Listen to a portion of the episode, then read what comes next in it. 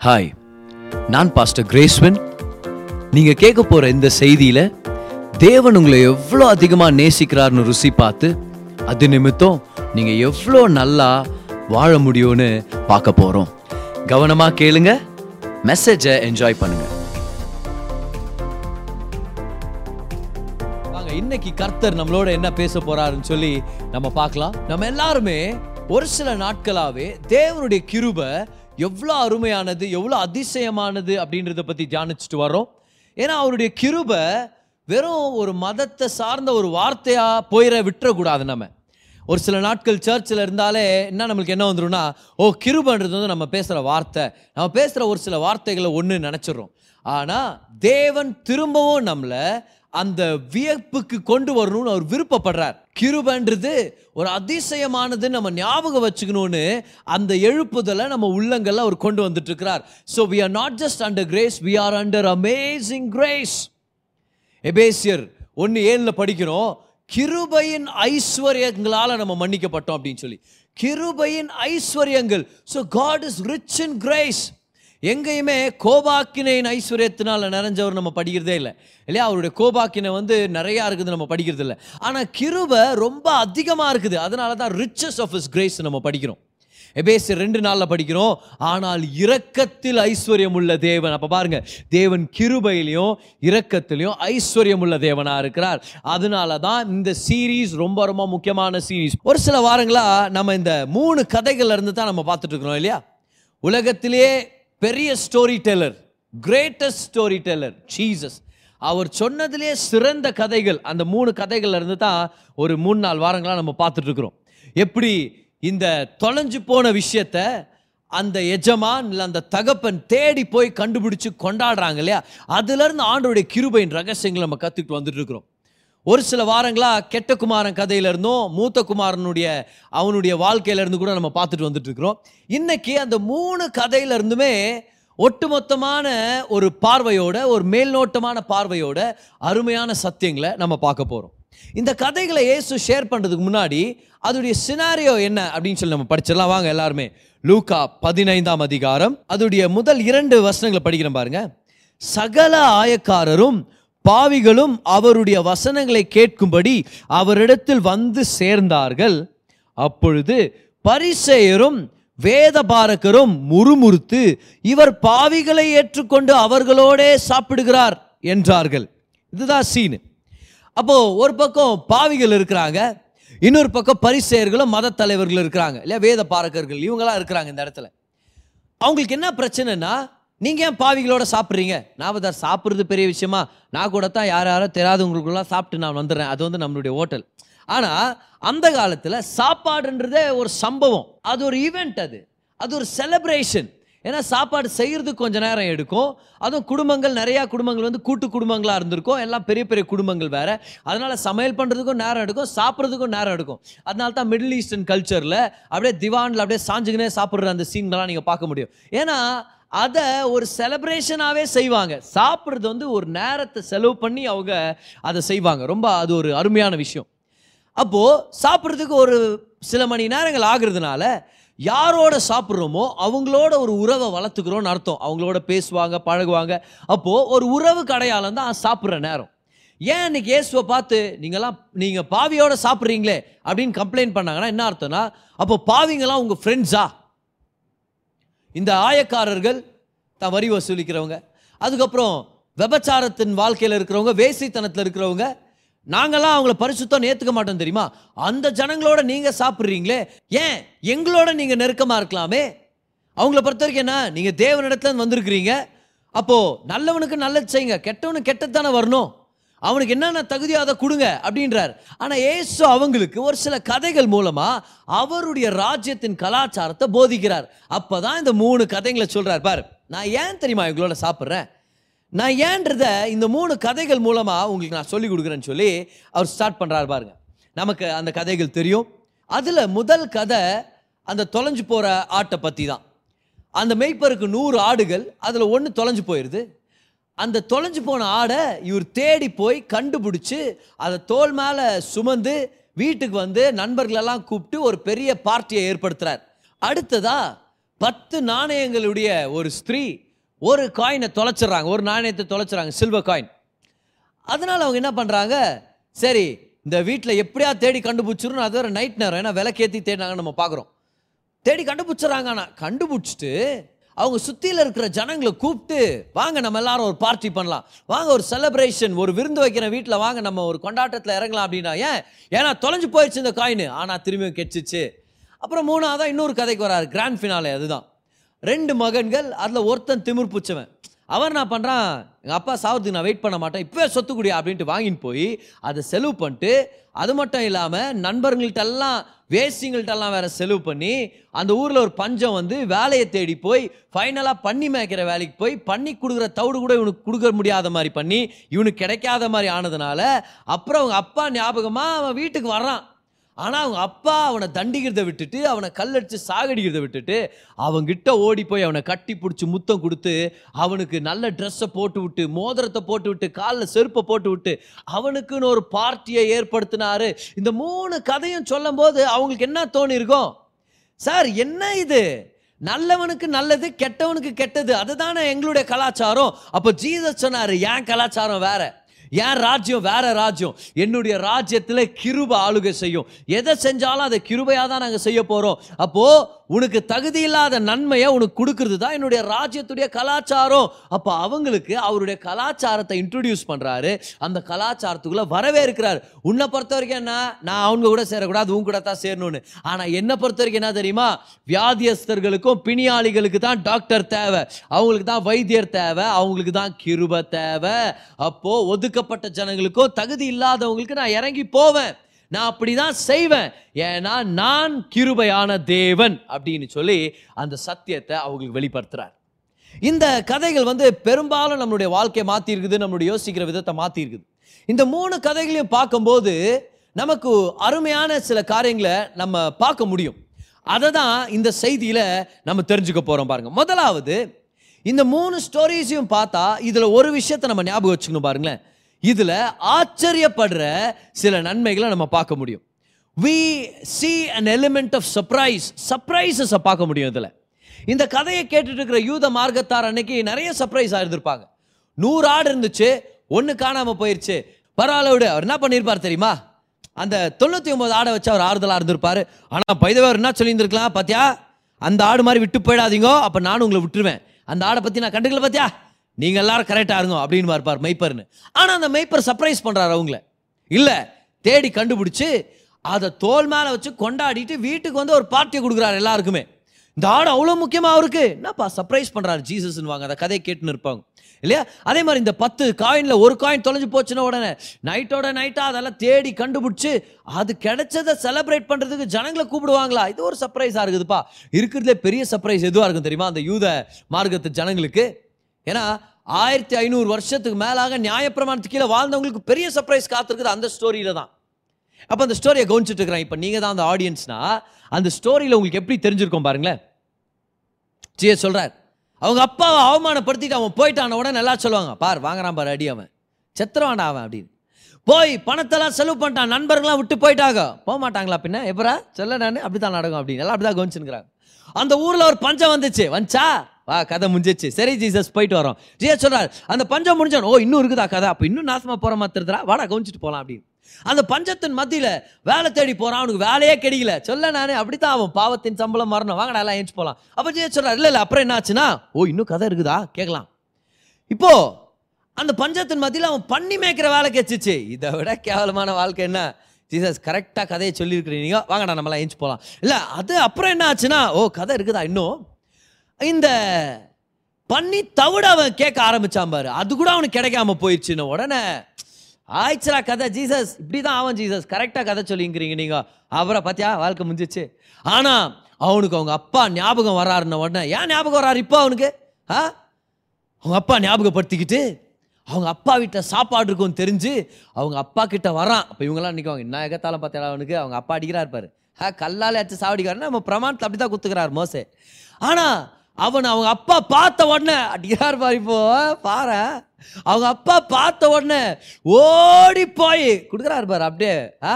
ஓடி போய் கட்டி போச்சு என்னடா இது வேற மாதிரி ஆயிடுச்சு கதை. சர்ப்ரைஸ் கட்டி பிடிச்சி முத்தம் கொடுத்து அவனுக்கு ஒரு அங்கியை போட்டு விட்டு உயர்ந்த வஸ்திரத்தை போட்டு விட்டு காலில் செருப்பை போட்டு விட்டு மோதிரத்தை போட்டு விட்டு வீட்டில் ஒரு பார்ட்டியை கொடுத்தாருன்னா எல்லாரும் வாயை பொழுது பார்க்குறானுங்க.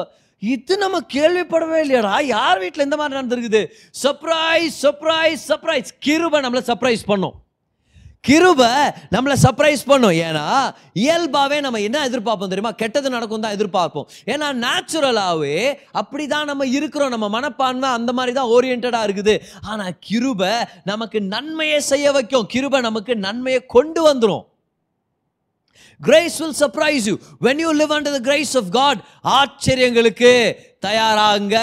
ஆண்டவர் உங்களுக்கு நன்மையை செய்வார்னு எதிர்பார்த்தாலும் அது வரும்போது நீங்கள் நினச்சதை விட அது பெருசாக தான் இருக்கும். அதனால கிருபையின் கீழே வாழும்போது ஒவ்வொரு நாளும் சர்ப்ரைஸுங்களை எதிர்பார்த்து வாழுங்க. அன்னைக்கு அந்த மகன் வீட்டுக்கு வரும்போது அவன் எவ்வளோ சர்ப்ரைஸ் ஆயிருப்பான் இல்லையா? அப்பா வீட்டுக்கு போகிறேன் சாப்பாடு தருவார்னு நினைக்கிறேன் வேலைக்காரனா சேர்த்துக்குவார் நம்புறேன். போய் இருக்கிறான் அப்பா ஓடி வர்றார் சர்ப்ரைஸ் அப்பா கிட்ட ஓடி வந்து திட்டுவார்னு பார்த்தா கட்டி பிடிக்கிறார் சர்ப்ரைஸ் எல்லா பண்ணியுடைய தவிடு நாத்தத்தின் மத்தியிலையும் அவன் எந்தெந்த பழக்கத்துல இருந்து வந்தானோ எந்த சேத்துல ஏஞ்சி வந்தானோ நம்மளுக்கு தெரியல. எல்லா நாத்தத்து மத்தியில் அவங்க அப்பா முத்தம் கொடுக்குறாரு. சர்ப்ரைஸ் அது மட்டும் இல்லை அவனுக்கு ஒரு உயர்ந்த வஸ்திரத்தை போட்டு விடுறாரு. சர்ப்ரைஸ் கையில மோதிரத்தை போட்டு விட்டு காலில் செருப்பை போட்டு விடுறாரு. அதுவும் சர்ப்ரைஸ் அவனை வெட்டுறது பதில் ஒரு கொழுத்த கன்றை வெட்டுறாரு. பெரிய சர்ப்ரைஸ் வீட்டுக்கு ஒரு பார்ட்டியை ஏற்படுத்தி அவனை உள்ள வரவேற்கிறாரு. சர்ப்ரைஸ் சர்ப்ரைஸ் சர்ப்ரைஸ் ஆண்டவர் இன்னைக்கு உங்களை பார்த்து சொல்றாரு. கிருபையின் கீழே வாழும்போது என்னுடைய அருமையான சர்ப்ரைஸ்ங்களுக்கு ரெடியாக இரு. ஏன்னா ஒவ்வொரு நாளும் ஆண்டு உங்களுக்கு சர்ப்ரைஸ் பண்ணுன்னு சொல்லி பிளான் பண்ணிட்டு இருக்கிறாரு பாருங்க காலையில் எந்திரிச்சு போவோம். போகும்போதே சே இன்னைக்கு லேட்டாக எழுந்திரிச்சிட்டே பாஸ் திட்டுவார்னு நினைக்கும் பார்த்தா அன்னைக்கு நம்மளுக்கு ஏதாவது ஒரு உயர்வு வர சான்ஸ் இருக்குது. அன்னைக்கு பாஸ் லேட்டாக வர சான்ஸ் இருக்குது. பாரு அது என்ன மாதிரி சர்ப்ரைஸ் பாரு அது. இல்லையா? யோசிச்சு பாருங்க. சர்ப்ரைஸ் ஆண்டு தருவார். காலையிலே சண்டை போட்டு போயிட்டு இருப்பீங்க ஒய்ஃப்ட்ட இன்றைக்கி ப்ராஜெக்ட் உருப்பிட்ட மாதிரி தான். இது வேறு ப்ரெசன்டேஷன் கொடுக்கணுமா வேறு? இல்லை இந்த கிளையண்ட்டை மீட் பண்ணுமா வேறு? இது நிச்சயமாக இந்த சேல்ஸ் நம்மளுக்கு நடக்காது நினச்சி போவீங்க. பார்த்தா அன்னைக்கு அதிகமாக குமிச்சிட்டு இருக்கோம். ஆனால் நீங்கள் நினைப்பீங்க ஐயோ இன்னைக்கு நான் தகுதி இல்லாண்டவரே. எப்படி திட்டிட்டேன் எப்படி பேசிட்டேன்? ஆனால் கிருபை நம்மளை சர்ப்ரைஸ் பண்ணும். அந்த கிருபையுடைய சர்ப்ரைஸ்னால நம்மளுடைய வாழ்க்கை மாறும். நம்மளுடைய மனசு மாறும். அதனால ஆண்டருடைய வழியில் நடக்கிறதுக்கு நம்ம தயாரானவங்களாக மாறுவோம். கிருபை நம்மளை சர்ப்ரைஸ் பண்ணும். கமான் ஹalleluya நல்லதை எதிர்பார்க்க கர்த்தர் நன்மைகளை வச்சிருக்கிறார். பார் நேச்சுரலாகவே நம்ம வந்து கெட்டதை எதிர்பார்க்குற மனப்பான்மை கொண்டவர்கள் நம்ம எல்லாருமே. உண்மைதானே? நேச்சுரலாகவே பார். ஏதாவது கெட்டது நடந்தது ஏதாவது கெட்டது நடந்துடும் பார் யாராவது நம்மளை பார்த்து சொல்கிறாங்க உங்ககிட்ட நான் பேசணும் அப்படின்றாங்க பார். இமீடியட்டாக நான் பண்ண நான்? ஆதி காலத்தில் பாரு. பிறந்ததுலேருந்து என்ன நான் தப்பு பண்ண எல்லாம் ஞாபகம் வர சான்ஸ் இருக்குது. அதுவும் முக்கியமாக பாஸ்டர் நம்மளை கூப்பிட்டு உங்கள்கிட்ட பேசணும் தம்பி. இல்லை வாமா. உங்கள்கிட்ட ஒரு சில ஒரு விஷயத்தை கேட்கணுன்னு உடனே இமீடியட் ஐயோ என்னடா பண்ணிட்டேன் நான்? நேச்சுரலாக நெகட்டிவ் தான். அது அப்படி ஆயிடுது இல்லையா? ஒரு நடராத்திரில் ஃபோன் வரும். என்ன நினைக்கிற இமீடியட்டா ஆ? ஆமாம் ரெண்டு லட்ச ரூபாய் எனக்கு யாரோ பரிசு பண்ண அனுப்பியிருக்கிறேன். அப்படியே என்ன வருது? இல்லை. ஐயோ யாருக்கு என்ன ஆச்சோ? எந்த ஊர்லேருந்து ஃபோன் பண்ணுறாங்களோ எடுமா ஃபோன் எடுமா ஃபோன் எடுமான்னு பயபக்தியாக பேசணும் இருப்போம். ஏன்னா ஆட்டோமேட்டிக்காக நம்மளுடைய மைண்ட் வந்து நெகட்டிவை எதிர்பார்க்கறதுக்கு இன்க்ளைண்டாக இருக்குது. ஆனால் கிருபையின் கீழே வாழும்போது நம்ம நார்மல் வாழ்க்கை வாழல சூப்பர் நேச்சுரல் வாழ்க்கை வாழ்ந்துட்டுருக்குறோம். சூப்பர் நேச்சுரல் கலாச்சாரத்தில் இருக்கிறோம். நன்மை நடக்கும் நம்ம எதிர்பார்க்குறோம். பக்கத்தில் இருக்கிறவங்கள பார்த்து சொல்லுங்க பார்க்கலாம். சர்ப்ரைஸ் சர்ப்ரைஸ்ன்னு சொல்லுங்கள் பார்க்கலாம். கர்த்தர் சில நன்மைகளை ஏற்படுத்துவார் ஆச்சரியங்களை ஏற்படுத்துவார். அப்போ ஒரு சர்ப்ரைஸுடைய எலிமெண்ட் இருந்தே இருக்கும் கிருபனை உடனே. இன்னொரு விஷயத்தை கவனிச்சிங்களா? இந்த மூணு கதையிலையுமே பொருட்கள் மாறுச்சு அதோடைய எண்ணிக்கையும் மாறுச்சு. ஆனால் தேடி போறவர் எஜமானுடைய குணம் மாறவே இல்லை. பொருட்கள் மாறிச்சு பாருங்க. முதலாவது தொலைஞ்சு போனது ஒரு ஆடு. இல்லையா? மந்தமானது முட்டாள்தனமானது ஒரு மிருகம். அது தொலைஞ்சு போயிடுச்சு சரியா? ரெண்டாவதாக தொலைஞ்சு போனது ஒரு காயின் அதுக்கு உயிரே இல்லை. அதான் தொலைஞ்சு போயிருக்க சான்ஸில் அந்த அந்த ஆண்டி தான் கரெக்டாக அதை ஹேண்டில் பண்ணியிருக்குமாச்சு. இல்லையா? மூணாவதா பார்த்தீங்கன்னா வேணும்னே தப்பு பண்ணான். இவன் ஏதோ தெரியாது ஒரு ஆடோ இல்லை ஒரு காயினோ இல்லை. இவன் வேணும்னு தப்பு பண்ணுறான் எல்லாத்தையும் தெரிஞ்சு அவங்க அப்பாவை அவமானப்படுத்தி பாவ வாழ்க்கையில் ஈடுபட்டு இப்போ சோறுக்காக வீட்டுக்கு ரிட்டர்ன் வர்றான் இவன். பொருட்கள் மாறுச்சு. அதே மாதிரி எண்ணிக்கையும் மாறுச்சு பாருங்க. முதல் நூற்றில் ஒன்று காணாமல் போச்சு. அதுக்கப்புறம் பத்தில் ஒன்று காணாமல் போச்சு. மூணாவது கதையில் ரெண்டு குமாரர்களில் ஒருத்தன் தொலைஞ்சு போகிறான் இல்லை ஒருத்தன் வீட்டை விட்டு போயிடுறான்.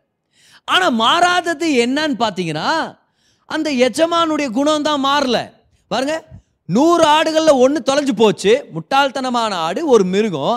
ஆனால் மெய்ப்பர் என்ன பண்ணாரு?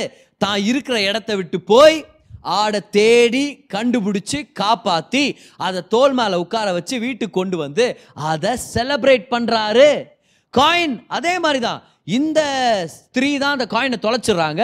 ஆனால் இவங்களே எல்லா வேலைத்தையும் செய்கிறாங்க காயினை கண்டுபிடிக்கிறாங்க. காயின் கிடைச்சதுனால செலப்ரேட் பண்ண ஆரம்பிக்கிறாங்க. எல்லாரும் இன்வைட் பண்ணுறாங்க ஒரு பார்ட்டிக்கு இந்த அப்பா அவர் இருக்கிற இடத்த விட்டுட்டு மகன்கிட்ட போய் மகனை கட்டி பிடிச்சி முத்தம் கொடுத்து வீட்டுக்கு வர வச்சு அந்த மகனுக்கு ஒரு பார்ட்டியை ஏற்படுத்துறாரு. அப்போ பார் மூணு கதைகள் இருக்குது. மூணு கதையிலையும் மாறாதவர் யார்? அந்த தேடி கண்டுபிடிக்கிறவர் தான். அவர் தான் கொண்டாட்டம் அவர் தான் சந்தோஷம் அவர் தான் எல்லாத்தையுமே செய்கிறாரு அப்போ இந்த கதையை கேட்டுட்டு இருக்கிற ஜனங்க ஒருவேளை ஏசுகிட்ட கேள்வி கேட்டா என்ன கேட்டிருப்பாங்க? அப்போ என்ன சார் இது கதை? ஒரு ஆடு மாதிரி ஒருத்தன் முட்டாள்தனமாக தொலைஞ்சு போனாலும் நீங்கள் தேடி கண்டுபிடிச்சு காப்பாற்றி கொண்டாடுவீங்க. கரெக்டா ஆமான்றார் ஜிஎஸ் ஆமாப்பா. இல்லை காயின் மாதிரி அவன் தப்பே இல்லை அப்படின்ற மாதிரி அவன் தொலைஞ்சு போனவனாக இருந்தாலும் அவனை தேடி கண்டுபிடிச்சு காப்பாற்றி நீங்கள் கொண்டாடுவீங்களா? ஆமா கரெக்ட் அப்படிதான் நான் பண்ண போறேன். இல்ல வேணும்னே தப்பு பண்றான் அந்த பையன் அந்த சின்ன பையன் மாதிரியா? வேணும்னே நான் தப்பு பண்ணி தொலைஞ்சு போனாலும் நீங்க உங்க இடத்த விட்டு வந்து என்னை தேடி கண்டுபிடிச்சு என்னை கொண்டாடுவீங்களா? ஆண்டு கொண்டாடுவேன். அப்போ ஒரு ஆடு மாதிரி தொலைஞ்சு போனாலும் நீங்க கிருபையா நடந்துப்பீங்க. ஒரு காயின் மாதிரி தொலைஞ்சு போனாலும் கிருபையா நடந்துப்பீங்க. வேணும்னே தப்பு பண்ண இந்த புள்ள மாதிரி தப்பு பண்ணாலும் நீங்க கிருபையா நடந்துப்பீங்க. ஆண்டு சொல்லார் ஆமாப்பா பொருட்கள் மாறலாம் அதோடைய எண்ணிக்கைகள் மாறலாம். ஆனால் ஏன் கிருபை மாறாது? நான் அந்த ஆடு மாதிரி தொலைஞ்சு போகிறவனுக்கும் கிருபையாக இருப்பேன் இந்த காயின் மாதிரி தொலைஞ்சு போகிறவனுக்கும் கிருபையாக இருப்பேன் அந்த குமாரனை போல தொலைஞ்சு போகிறவனுக்கும் நான் கிருபையாக தான் இருப்பேன். அப்போ யாருக்குமே உங்கள் கிருபை மாறலனா உங்கள் செயல் மாறலனா உங்கள் குணம் மாறலனா அப்போ நீங்கள் வெறும் கிருபையை கொடுக்குறவர் இல்லை நீங்க தான் கிருப கரெக்டா ஜீசஸ் ஜிஹெச்ஆர் கரெக்டு நான் தான் கிருப. அவங்க மாறலாம் அவங்க எண்ணிக்கை மாறலாம் அவங்க பாவம் செய்யற விதம் மாறலாம் அவங்க தொலைஞ்சு போன விதம் மாறலாம். ஆனா நான் மாறவே முடியாது. யார் வந்தாலும் நான் கிருபையானவர். ஏன்னா நான் தான் கிருப. கிருபன்றது ஒரு நபர். You learn that from those three stories there grace is a person Jesus is grace live சாட்ல போடுங்க. ஜீசஸ் இஸ் கிரேஸ் ஏசு தான் கிருப. கமான் மூணு பேரை வேற வேற விதமாக பாவம் பண்ணுறாங்க வேற வேற விதமாக தொலைஞ்சு போயிட்டாங்கன்னு சொல்லாமா ஆனால் அதை கண்டுபிடிச்ச ஒரு ஒரே மாதிரி ரியாக்ஷன் தான். தேடி போறார் கண்டுபிடிக்கிறார் காப்பாத்துறார் கொண்டாடுறார். இந்த மூணு பேருக்குள்ளேயும் திருத்துவத்து மூணு பேரை நம்ம பார்த்துடலாமே? நூறு ஆடுகளில் ஒரு ஆடு தொலைஞ்சு போன போது அதை காப்பாற்ற போன அந்த நல்ல மேய்ப்பர் யாரு? ஏசு கிறிஸ்துவானவர். யோவான் பத்தாம் அதிகாரத்தை படிக்கிறோம். நானே நல்ல மேய்ப்பன். ஆடுகளுக்காக என் ஜீவனை நான் கொடுக்குறேன்னு ஜீசஸ் சொன்னார். அப்போ அந்த இடத்துல ஆடு தேடி கண்டுபிடிச்ச அந்த மெய்ப்பன் ஏசு கிறிஸ்துவின் அடையாளமா இருக்கிறார். பத்து காயின்ல ஒன்று காணோன்ன உடனே ஒரு ஸ்திரீயானவள் தேடி கண்டுபிடிக்கிறாங்கன்னா ஸ்திரீன உடனே அது ஒன்று சபை இல்லைனா இஸ்ரவேல் நாட்டை குறிக்க முடியும். அப்போ இந்த இடத்துல பார்த்தீங்கன்னா it's picture of the church ஆனால் கூடவே யார் கலந்திருக்கிறது? ஆவியானவர் கலந்திருக்கிறாரு. ஏன்னா சபையுடைய காலம் ஆவியானோருடைய காலம். சபையுடைய பிறந்த நாள் அன்னைக்கு தேவன் ஆவியானவரை கொடுக்கிறார். அந்நிய பாஷையில் பேச ஆரம்பிக்கிறாங்க. What happen see the period of the church is the period of the Holy Spirit அப்போ சபையும் ஆவியானவரும் ஒன்னோட ஒன்று கலந்து அந்த காயினை தேட ஆரம்பிக்கிறாங்க. காயின்ல ஒரு சாயல் இருக்குது ஒரு இமேஜ் இருக்குது. எல்லா காயின்லையும் அந்த தேச தலைவருடைய இமேஜை போட்டிருப்பாங்க இல்லையா? காயின்ல இமேஜ் இருக்குது. அப்போ தேவனுடைய சாயலோடு இருந்த மனுஷன் தொலைஞ்சு போன போது ஆவியானவர் சபையோட இணைஞ்சு விளக்கேத்தி தேடுறாரு. விளக்கு எது கிடையாலும்? சுவிசேஷத்துடைய வெளிப்பாடு. சுவிசேஷத்தை பிரசங்கம் பண்ற சபையார்கள் மூலமா ஆவியானவர் தொலைஞ்சு போன ஜனங்களை திரும்பியும் ராஜ்யத்துக்குள்ள கொண்டு வர முடியுது. அப்ப ரெண்டாவது ஸ்டோரியில யார் ஒளிஞ்சிருக்கிறது? ஆவியானவர். முதலாவது குமாரனான தேவன் ரெண்டாவது ஆவியானவரான தேவன். ஆனால் மூணாவது கதையில் நம்ம எல்லாருக்கும் தெரிஞ்சது பிதாவாகிய தேவன் வெளிப்படுறாரு. அவருடைய வீட்டுக்குள்ளே இல்லாத பிள்ளைகளை வரவேற்கிறதுக்காக அவங்கள கண்டுபிடிச்சு அவங்கள வரவேற்று அவங்களுக்கு நன்மையை செய்கிறதுக்காக அவங்கள காப்பாற்றி அவங்கள கொண்டாடுறதுக்காக பிதாவானவர் வெளியே வந்திருக்கிறாரு. அப்போ இந்த கதைகளை பார்க்குறோம்ல பிதாவாகிய தேவனும் தொலைஞ்சு போனதை தேடி கண்டுபிடிச்சு கொண்டாடுறாரு. குமாரனான தேவனும் தொலைஞ்சு போனதை தேடி கண்டுபிடிச்சு கொண்டாடுறாரு. ஆவியான தேவனும் தொலைஞ்சு போனதை தேடி கண்டுபிடிச்சு கொண்டாடுறாரு. மூணு பேரும் ஒரே பிஸ்னஸில் இருக்கிறாங்க. மூணு பேரும் ஒருத்தர் நம்மளுக்கு தெரியும். அந்த ஒருத்தருக்குள்ள மூணு நபர்கள் ஒழிஞ்சிருக்கிறாங்க நம்மளுக்கு தெரியும். இதுதான் திருத்துவம். இதுதான் திரியேக தேவன். Come on this is the triune God God ஹெட்னு சொல்லுவாங்க. அப்போ ஏசு அன்னைக்கு உட்காந்து இந்த கதைகளை கேட்டுட்டு இருக்கிறவங்கள்ட்ட என்ன தெரியுமா சொல்றாரு? நான் தான் பிதாவாகிய தேவன் ஆவியான தேவன் குமாரனான தேவன். நான் வந்திருக்கிறதே தொலைஞ்சு போனவங்களை தேடி கண்டுபிடிச்சு கொண்டாடுறதுக்காக தான். அதனால நான் அவங்கள தேடுவேன் அவங்கள கண்டுபிடிப்பேன் அவங்களோட உட்காந்து சாப்பாடு சாப்பிடுவேன் நான் கொண்டாடுவேன் நான் ஒரு நட்பை வளர்த்துப்பேன். ஏன்? ஏன்னா இது தான் என் வேலை.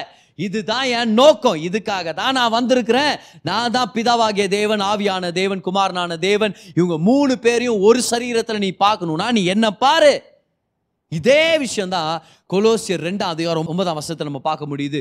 தேவன் பிதாவாகிய தேவன் ஆவியாகிய தேவன் குமாரனாகிய தேவனை சரீரத்தில் இயேசு கிறிஸ்து மூலமாக நம்ம பார்க்க முடியும். ஸோ இன்னைக்கு ஆவியானவர் பிதா குமாரன் மூணு பேருமே ஒரே பிஸ்னஸ் தான் இருக்கிறாங்க. தொலைஞ்சு போன ஜனங்களை தேடி கண்டுபிடிச்சு அவங்கள கொண்டாடுற வேலை. அவங்கள கொண்டாடுற வேலை. இப்போ இன்னொரு விஷயத்தை கவனிச்சிங்களா? அந்த மூணு கதையிலேருந்து?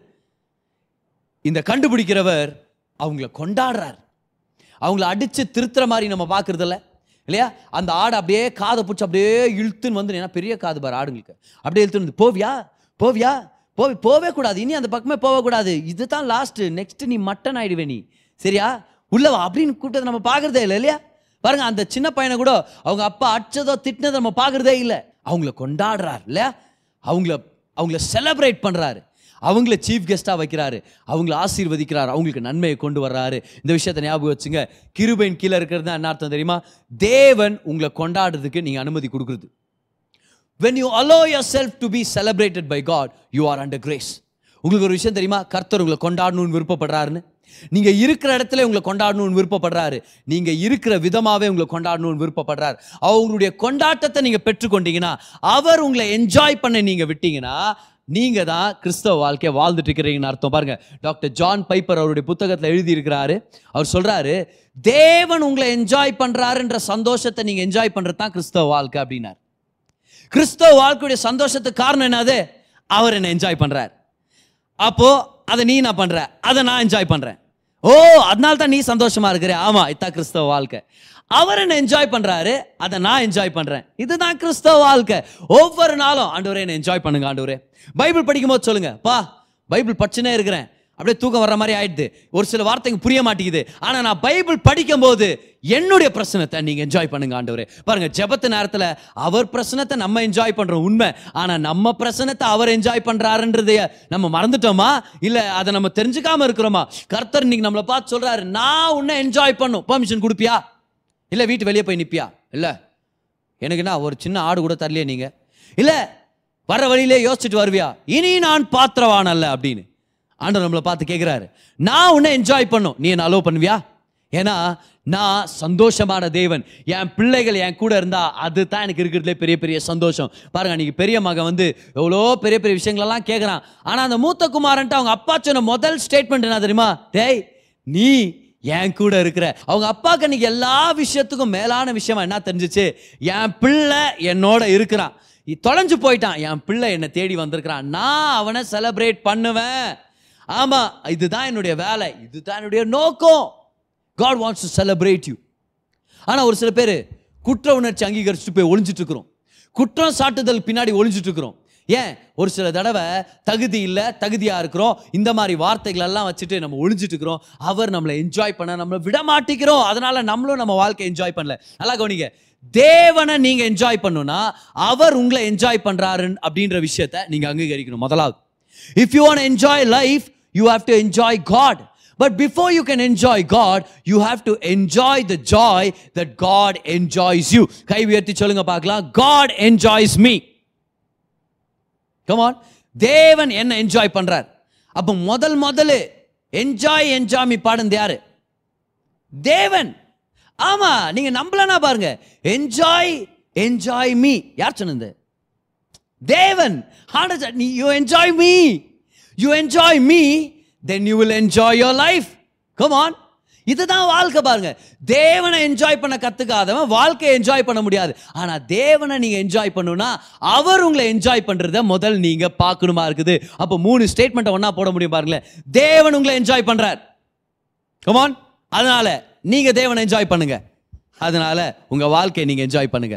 When you know that God enjoys you you will enjoy God when you enjoy God you will enjoy your life this is what life is all about ஏன் சந்தோஷமா இருக்கிற? ஆண்டவர் என்ன என்ஜாய் பண்றாரு. அதுக்கு நீ ஏன்டா என்ஜாய் பண்ணுகிற?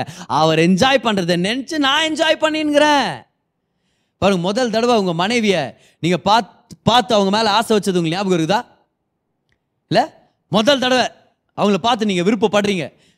என்ன ஒரு அருமையான ஒரு அனுபவம் அது? நூற்றி இருபது பேர் நூற்றி முப்பது பேர் ரூமில் இருந்தாலும் கரெக்டாக அவங்கள பார்த்து நீங்கள் ஸ்மைல் பண்ணுவீங்க. அவங்க அதை தெரிஞ்சுக்கிட்டு அவங்களுடைய ஒரு நடைமுறை மாறும் பாரு அந்த இடத்துல. அவங்களுடைய முக பாவனைகள் மாறும் பார். அவங்க நடந்துக்கிற விதம் மாறும். அவங்க லைஃப் அவங்க என்ஜாய் பண்ணின்னு இருப்பாங்க பார். But when she knows that you love her all of a sudden she is enjoying her life on another level ஏன்? அவர் என்ன என்கிட்ட பேசினாரு. அவர் எனக்கு மெசேஜ் அனுப்பினார். அவர் எனக்கு ஒரு பூ வாங்கி கொடுத்தாரு. சர்ப்ரைஸ் பண்ணினே இருக்கிறார். எங்கே போனாலும் சர்ப்ரைஸ் பண்ணிங்கிறாரு இந்த வாரம் கூட சர்ப்ரைஸ் அவர் ஹோட்டல் கூட்டிகிட்டு போகிறாரா surprise surprise surprise surprise what is she doing enjoying the fact that you enjoy her இதே தான் சபையான நம்ம மணவாட்டியான நம்ம மணவாளன் கிட்ட நம்ம பெற்றுக்கொள்ளணும். இன்னைக்கு நம்ம தான் மணவாட்டி இல்லையா? மணவாளன் நம்மளை என்ஜாய் பண்ணுறார் நம்மளை பார்த்துட்டு இருக்கிறார். நம்மளை பார்த்து ஸ்மைல் பண்ணுறார் நம்ம அழகாக இருக்கிறோம்னு சொல்லி நம்மளை பார்த்து ஸ்மைல் பண்ணிட்டு இருக்கிறார். நம்மளுடைய பிரச்சனத்தை அவர் என்ஜாய் பண்ணிட்டு இருக்கிறார். அதை நீங்கள் என்ஜாய் பண்ணீங்கன்னா உங்கள் வாழ்க்கையை நீங்கள் நீங்கள் என்ஜாய் பண்ண முடியும். அதை நம்ம என்ஜாய் பண்ணும்போது நம்ம வாழ்க்கையை நம்ம என்ஜாய் பண்ண முடியும். Come on will you let God enjoy you God wants to enjoy you பார்ட்டின்ற கான்செப்டே அவர்கிட்ட தான் வந்துச்சு. கொண்டாட்டம் விருந்துன்றதை அவர் தான் ஏற்படுத்தி இருக்கிறார் அவர் தான் ஆரம்பிச்சிருக்கிறாரு. பாருங்க இந்த மூணு கதையிலையும் நீங்கள் ஒரு விஷயத்தை நீங்கள் கவனிச்சிங்களா? பார்ட்டியை அந்த தேடி கண்டுபிடிக்கப்பட்டவன் ஆரம்பிக்கல.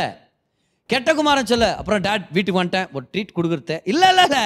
அவங்க அப்பா சொல்கிறார் பார்ட்டி இங்கே ஸ்டார்ட் பண்ணலாம் எல்லாரும் பார்ட்டியில் ஜாயின் பண்ணுங்கன்னு. அவன் வேலைக்காரன் சொல்லியிருக்கலாம் சார் இன்னும் அவன் குளிக்கல சார் ஆமாப்பா குளிக்கலப்பா பண்ணி நாத்தாடி இதே மாதிரி டாய் நான் சொல்லிட்டேன் பார்ட்டி ஆரம்பிக்குது. அவர் தான் ஆரம்பிச்சார் பார்ட்டியை இன்னும் சீரியல் செட் போடல. இன்னும் கொழுத்த கன்று இன்னும் வேக வைக்கல. இப்பதான் கொழுத்த கன்றை அடித்து சாக்ரிஃபைஸ் பண்ணி எத்தனை போயினுக்கிறாங்க ஆனால் அவங்க அப்பா சொல்கிறாரு பார்ட்டியை ஸ்டார்ட் பண்ணு. ஏய் ஃபங்க்ஷனை ஸ்டார்ட் பண்ணுங்க டான்ஸை ஸ்டார்ட் பண்ணுங்க. ஏன்னா பார்ட்டி ஆரம்பிக்கிறதே அவர் தான் அதுக்குள்ள தான் நம்ம கலந்துடுறோம். பாரு நம்ம என்ன நினைக்கிறோம்? சர்ச்சுக்கு வரும்போது ஆராதிக்கும் போது அப்படியே நம்ம ஆராதிச்சுன்னு இருக்கும்போது கர்த்தர் வந்து கலந்துக்கிறாருன்னு. நல்லா ஞாபகம் வச்சுங்க. கர்த்தர் ஏற்கனவே நம்ம வந்த பிரச்சனத்தில் பார்ட்டி ஆரம்பிச்சிட்டாரு. நம்மளை பார்த்தோன்னே சந்தோஷப்பட்டார். நம்ம தான் அவருடைய பார்ட்டியில் ஜாயின் ஆயிருக்கிறோம். அவர் நம்ம பார்ட்டியில் ஜாயின் ஆகிறது மாதிரி யோசிக்காதீங்க. நம்ம தான் அவருடைய கொண்டாட்டத்துக்குள்ள கால் எடுத்து வச்சிருக்கிறோம். Join the party of the date இதுதான் கிருபையின் கீழே இருக்கிற வாழ்க்கை. அவர் நம்மளை என்ஜாய் பண்ணுறத நம்ம என்ஜாய் பண்ணணும் நம்ம என்ஜாய் பண்ண கற்றுக்கணும் லூக்கா பதினஞ்சு அதிகாரம் அதுடைய ஏழாம் வசனத்தையும் பத்தாம் வசனத்தை நான் படிக்கிறேன் பாருங்க. எவ்வளோ அருமையாக இருக்குது பாருங்க. அதுபோல மனம் திரும்ப அவசியம் இல்லாத தொண்ணூற்றொன்பது நீதிமான்களை குறித்து சந்தோஷம் உண்டாகிறதை பார்க்கிலும் மனம் திரும்புகிற ஒரே பாவி நிமித்தம் பரலோகத்தில் மிகுந்த சந்தோஷம் உண்டாயிருக்கும் என்று உங்களுக்கு சொல்கிறேன். மனம் திரும்புகிற ஒரு பாவினால பரலோகத்தை சந்தோஷம் இருக்குமா? இப்போ பத்தாவது வசனத்தை பாருங்க அதில் இன்னும் நம்ம டீட்டெயில் கொடுத்துருக்கிற ஆண்டவர். அது போல மனம் திரும்புகிற ஒரே பாவி நிமித்தம் தேவனுடைய தூதருக்கு முன்பாக கமான் தேவனுடைய தூதருக்கு முன்பாக சந்தோஷம் உண்டாயிருக்கிறது என்று உங்களுக்கு சொல்கிறேன். என்ன சொல்றார் ஏசு கிறிஸ்து இன்னைக்கு? ஒரு பாவி மனம் திரும்பும் போது பரலோகத்தில் சந்தோஷம். ஆனால் ரெண்டாவது தடவை சொல்லும்போது அதுக்கு ஒரு கிளாரிஃபிகேஷன் கொடுக்குறாரு பாருங்க. தூதர்களுக்கு முன்னாடி சந்தோஷம் இருக்குதுன்றாரு. இப்போ பாருங்க தேவனுக்கு முன்பாக சந்தோஷம் இருக்குதுன்னு என்ன அர்த்தம்? தேவன் சிங்காசனத்தில் உட்கார்ந்துட்டு இருக்கிறாரு.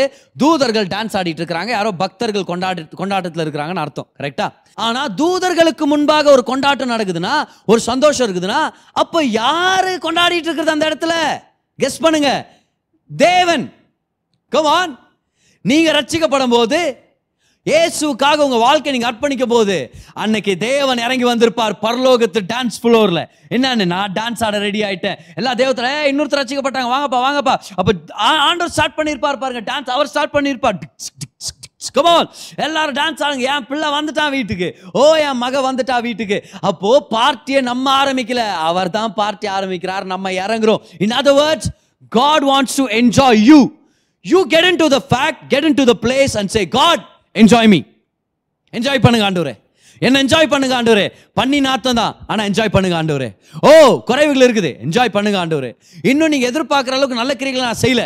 என்ஜாய் பண்ணுங்க ஆண்டவரே. அடுத்த ஜனங்க கூட குற்றமாக பேசுகிறேன் ஆனால் நீங்கள் என்ஜாய் பண்ணுங்க ஆண்டவரே. ஏன்? ஆண்டவர் என்ஜாய் பண்ணுறதை யாராலுமே தடை செய்ய முடியாது. நீங்கள் அவருடைய பிள்ளையாக இருக்கிறீங்க. எல்லா விதமான குறைபாடுகள் மத்தியில் பிரச்சனைகள் மத்தியில். Let God enjoy you God wants to enjoy you அப்போ அன்னைக்கு பார்ட்டி ஆரம்பித்தது தேவன். நம்ம தான் உள்ளே வந்தோம். என்ஜாய்மெண்ட் ஆரம்பிச்சது தேவன். நம்ம தான் உள்ளே வந்தோம். அவனுடைய சமூகத்தில் வரும்போது சொல்லுங்கப்பா அப்பா என்ஜாய் பண்ணுங்க ஆண்டவரே. இருக்கிற மாதிரியே என்ஜாய் பண்ணுங்க. அன்னைக்கு அந்த அப்பா அப்படியே முத்தம் கொடுத்தார். ட்ரெஸ்ஸை போட்டு விட்டார் கட்டி பிடிச்சார். அந்த பையன் சொல்லியிருப்பான் பா ஒரு ஹவர் டைம் கொடுங்கப்பா ரெடி ஆகிட்டு வந்துடுறேன். அப்புறம் முத்தம் கொடுங்க. பா ஒரு நாள் டைம் கொடுங்கப்பா. நான் பண்ண தப்புக்காகலாம் அழுதுறேன் உங்க காலில் உழுந்து. ஒரு மாசம் டைம் கொடுங்கப்பா. கெட்ட பழத்துல தான் வெளியே வந்துடுறேன். அப்புறமா நீங்க என்ன? என்னை கொஞ்சுங்க. என்னை நீங்க அரவணைச்சிங்க. எனக்கு முத்தம் கொடுங்க. அவங்க அப்பா அதுக்கெல்லாம் இடம் கொடுக்கவே இல்லை பாருங்க. அவங்க அப்பா இருக்கிற மாதிரியே அவனை என்ஜாய் பண்ணாரு. Where you are God wants to enjoy you உங்களை அரவணைச்சிக்கணும்னு சொல்லி அவர் விருப்பப்படுறாரு. அதனால தான் சொல்றேனே கர்த்தர் உங்களை கொண்டாடுறதுக்கு இடம் விட்டு கொடுங்க. Give place for God to celebrate you let him celebrate you allow him to celebrate you இல்லை பிரதர் ஆனால் இந்த இடத்துல போட்டுக்குது. மனம் திரும்பினா தான் தேவன் நம்ம மேலே சந்தோஷப்படுவார்னு. சரி கரெக்டு நீங்கள் மனம் திரும்புதுன்னா என்ன இப்போ? என்ன அர்த்தமாக இருக்கலாம்? அப்படின்னா ஒரு சில பேர் பிலீவ் பண்ணாது அப்படின்னா அப்படியே நெஞ்சு அடிக்கணும். அச்சு அழுகணும். கண்ணுங்கினெல்லாம் அப்படியே ஊதி போயிடணும். அப்படியே ரெட்டாயினும் கண்ணெல்லாம் வீங்கணும். மூஞ்சா வீங்கணும் பதார் வீங்கி சட்டுக்கிட்டெல்லாம் கிழிச்சுன்னு எப்போ வரானோ ஆண்டவர் அப்படின்னு. அப்போ தான் அது மனம் திரும்புதல் அப்படின்னு. ஆனால் இந்த இடத்துல அப்படி ஒன்றும் பார்க்கறதில்லையே நம்ம. ஆக்சுவலாக மனம் திரும்புதல்னா என்ன அர்த்தம்? மனம் மாற்றம். மனம் மாறுது. மெட்டா நோயா கிரீக் வார்த்தை. மெட்டானா சேஞ்ச் நோயானா mind நுவோஸ் mind faculty of the mind அப்போ மனம் மாறுது அப்படின்னா என்ன அர்த்தம்? இவ்வளோ நாள் என் சொந்த பலனில் வாழ்ந்தேன். நானே என் வாழ்க்கையை சரிப்படுத்திக்கலாம். வேலைக்காரனாக வரேன். அப்படிலாம் பேசினான். ஆனால் அவங்க அப்பாவை பார்த்த உடனே சைலண்ட் ஆயிட்டான். வானா என் மனசை நான் மாற்றிக்கிறேன் அவர் என்னை என்ஜாய் பண்ணிட்டோம். நான் இன்னும் மகன் தான் அவர் என்னை ஏற்றுக்கிட்டார் அதனால நான் செலிப்ரேட் பண்ணுவேன். அவன் மனம் மாறுச்சு அந்த இடத்துல. இல்லை மனம் மாறணும். மனம் மாறினா அங்கே ஒரு துக்கம் இருக்கணும். யூதாஸ் கூட தான் துக்கப்பட்டான். நல்லாவா ஒர்க் அவுட் ஆச்சு அவனுக்கு அது. அதை நம்ம மனம் மாற்றம்னு சொல்ல முடியுமா? இப்போ மனம் மாறணும் மனம் மாறும். மனம் திரும்பணும் அப்படின்றோம் இல்லையா நம்ம? மனம் திரும்புதலுக்கான ஒரு அர்த்தம் நம்ம தேடணுன்ற போது ரொம்ப சிம்பிள் ஆண்டவர் என்னை என்ஜாய் பண்ணிட்டு இருக்கிற மாதிரியே யார் யார் ஒத்துக்கிறோமோ அத்தான் மனம் திரும்புதல். இல்லை நானே என் வாழ்க்கையை சுத்தமாக்கிக்கிறேன்றது பழைய மனப்பான்மை. அதுலேருந்து நம்ம திருந்தணும். அதுதான் மனம் திரும்புதல் நம்மளுக்கு தேவைப்படுது. இல்லை புதர் மனம் திரும்புதல்னா என்ன? சரி இவ்வளோ கேள்வி கேட்குறீங்களா இந்த ஸ்டோரியில் பார்க்கலாம் நம்ம. மனம் திரும்புதல் எப்படி நடந்துச்சுன்னு? இந்த ஸ்டோரிஸுடைய கான்டெக்ட்டில் தான் ஜீசஸ் சொல்கிறாரு ஒருத்த மனம் திரும்பினா பரலோகத்தில் பெரிய சந்தோஷம் இருக்குதுன்னு. இப்போ நான் உங்கள்கிட்ட கேட்குறேன் இந்த ஆடு எப்படி மனம் திரும்பிச்சு? அந்த மேய்ப்பர் அந்த ஆடை தேடி போகும்போது அந்த ஆடு முட்டி போட்டு அப்படியே கெஞ்சிச்சா? பே என்ன மன்னிச்சிருப தயவுசெய்து என்ன விட்டுருப என்ன சாகடிக்காத பே. எத்தனை என்ன காமெடி அது சொல்கிறதுக்கே நம்மளுக்கு. அந்த ஆடு எப்படி மனம் திரும்பிச்சு அப்படியே முட்டி போட்டு ஜெபம் பண்ணிச்சா? பாம்பு கேட்சா அது? என்ன பண்ணுச்சு அந்த ஆடு? மேய்ப்பர் வரும்போது கமான் எந்த வித சுய கிரியா செய்ய முடியாத ஒரு ஆடு. அந்த காயின் எப்படி மனம் திரும்பிச்சு? அந்த காயின் கான்டெக்ட்ல தான் பத்தாம் வருஷத்தை ஆண்டு சொல்கிறார் எப்படி மனம் திரும்பிச்சு காயின் அப்படியே உருண்டி வந்து காலில் விழுந்துச்சா சாரி ஆண்டி இனி நான் சோஃபா பின்னாடி ஒளிய மாட்டேன் ஆண்டி சொல்லிச்சா அது? இல்லை இவ்வளோ நாள் நான் டெய்ல்ஸாக இருந்தேன். இனிமேல் நான் ஹெட்டாக இருக்கிறேன்னு சொல்லி திருப்பிச்சா அப்படியே? எப்படி மனம் திரும்பிச்சு அது? சரி அந்த சின்ன பையனை பற்றி பேசும் ஆ பார்த்து எப்படி மனம் திரும்பிட்டு வந்தான் பாரு. எங்கே மனம் திரும்பினா அவன்? அவங்க அப்பா வீட்டுக்கு அவன் சோறுக்காக வந்தான் அவன். அவங்க அப்பா வீட்டுக்கு வந்த காரணமே சாப்பாடுக்காக. பாரு அவன் சொன்ன வார்த்தைகளை பாருங்களேன். எங்கள் அப்பா வீட்டில் வேலைக்காரங்க கூட சாப்பிட்டு மிச்சம் வைக்கிறானுங்கோ. ஆனால் நான் திரும்பி போகிறேன் எங்கள் அப்பா கிட்ட என்ன ஒரு வேலைக்காரனாக சேர்த்துங்க. ஏன்? ஏன்னா வேலைக்காரங்களுக்கு சாப்பாடு தராரு அவங்க அப்பா. வந்தது சோறுக்காக. இது மனம் திரும்புதாலா? இல்லை. அது மட்டும் இல்லை பாருங்க. அவன் சொன்ன ஸ்டேட்மெண்ட் பாருங்க. இனி நான் பாத்திரவானல்ல இனிமேல் ஒரு வேலைக்காரனாய் வேலை செய்து அப்போ ரட்சிப்புக்காக வேலை செய்ய முடியுமா? அது மனம் திரும்புதலாது இல்லையே. அப்போ பாருங்க இன்னும் அவன் கிரியைகள் கீழே தானே இருக்கிறான். மூணாவது விஷயத்தை கவனிச்சிங்களா? அவன் அவ்வளோ ஸ்பீச்சுங்கெல்லாம் எழுதியும் அவங்க அப்பாவை விட்டு ரொம்ப தூரத்தில் தான் இருந்தான். அது மட்டும் அவனுக்கு போதுமான நீதியாக இருந்துச்சுன்னா அவங்க அப்பாக்கிட்ட வந்து சேர்ந்துருப்பானே. All our speeches and all our code and code repentance will leave us far from God அவராக ஓடி வந்தால் ஒழிய நம்ம எல்லாரும் இன்னும் தொலைஞ்சு போனவங்களா தான் இருப்போம். அப்போ இந்த மூணு பேரை எப்படி வேறு மனம் திரும்பினாங்க? வரைத்தான் விஷயம் பாருங்க. எப்படி திரும்ப மனம் திரும்புதல் நடந்துச்சு? அந்த ஆடை அந்த மேய்ப்பர் தேடி கண்டுபிடிக்கும் போது அந்த ஆடு அந்த இடத்துல இருந்துச்சு. மேய்ப்பர் அந்த ஆடை தூக்கும் போது அந்த ஆடு தூக்குறதுக்கு அலோ பண்ணுச்சு. அந்த ஆடை தூக்கி தோல் மேலே உட்கார வைக்கும்போது அந்த ஆடு சைலண்ட்டாக ஒத்துக்குச்சு. அந்த ஆடை கொண்டாடும் போது அந்த ஆடு ஒத்துக்குச்சு. ரொம்ப சிம்பிள் அந்த ஆடு என்ன பண்ணுச்சு? என்னை பாருங்க என்னை காப்பாத்துங்க என்னை சுமந்துக்குங்க என்னை கொண்டாடுங்க. எல்லாத்துக்கும் நான் பர்மிஷன் கொடுக்குறேன் ஆண்டர் சொல்கிறார் அதுதான் மனம் திரும்புதல். அதை தான் நான் எதிர்பார்க்குறேன். அந்த குமாரன் பண்ணதிலே ஒரு நல்ல காரியம் என்ன தெரியுமா? நான் தகுதி இல்லை நான் பாத்திரவான் இல்லை இப்படி எல்லாம் பேசின்னு வர்றவன் அவங்க அப்பா ஓடி வந்து கட்டி பிடிச்சி முத்தம் கொடுக்க ஆரம்பித்த உடனே அவனுடைய சுயநீதி பேச்சை அவன் ஸ்டாப் பண்ணிடுறான். சைலண்ட் ஆகிட்டு என்ன தெரியுமா பண்ணுறான் வானாடா அந்த பேச்சே வானா. நான் மனம் திரும்புகிறேன் நான் வேலைக்காரனாக வரணும்னு நினச்சேன். ஆனால் இனி மகன் இன்னும் நான் மகன் தான் அப்படின்ற அந்த விஷயத்தை நான் ஞாபகப்படுத்தி நான் மனம் திரும்புறேன். எங்க அப்பா தப்பா நினைச்சிட்டேன். நான் மனம் திரும்புறேன். நான் மனம் திரும்புறேன். I am changing my mind when it comes to living my life I will let my father enjoy me அப்போ அந்த அந்த மகன் அவங்க அப்பாவை பார்த்து என்ன நினைச்சிருப்பான் மைண்ட்ல கொடுங்கப்பா முத்தம் கொடுங்கப்பா. கட்டி பிடிங்கப்பா.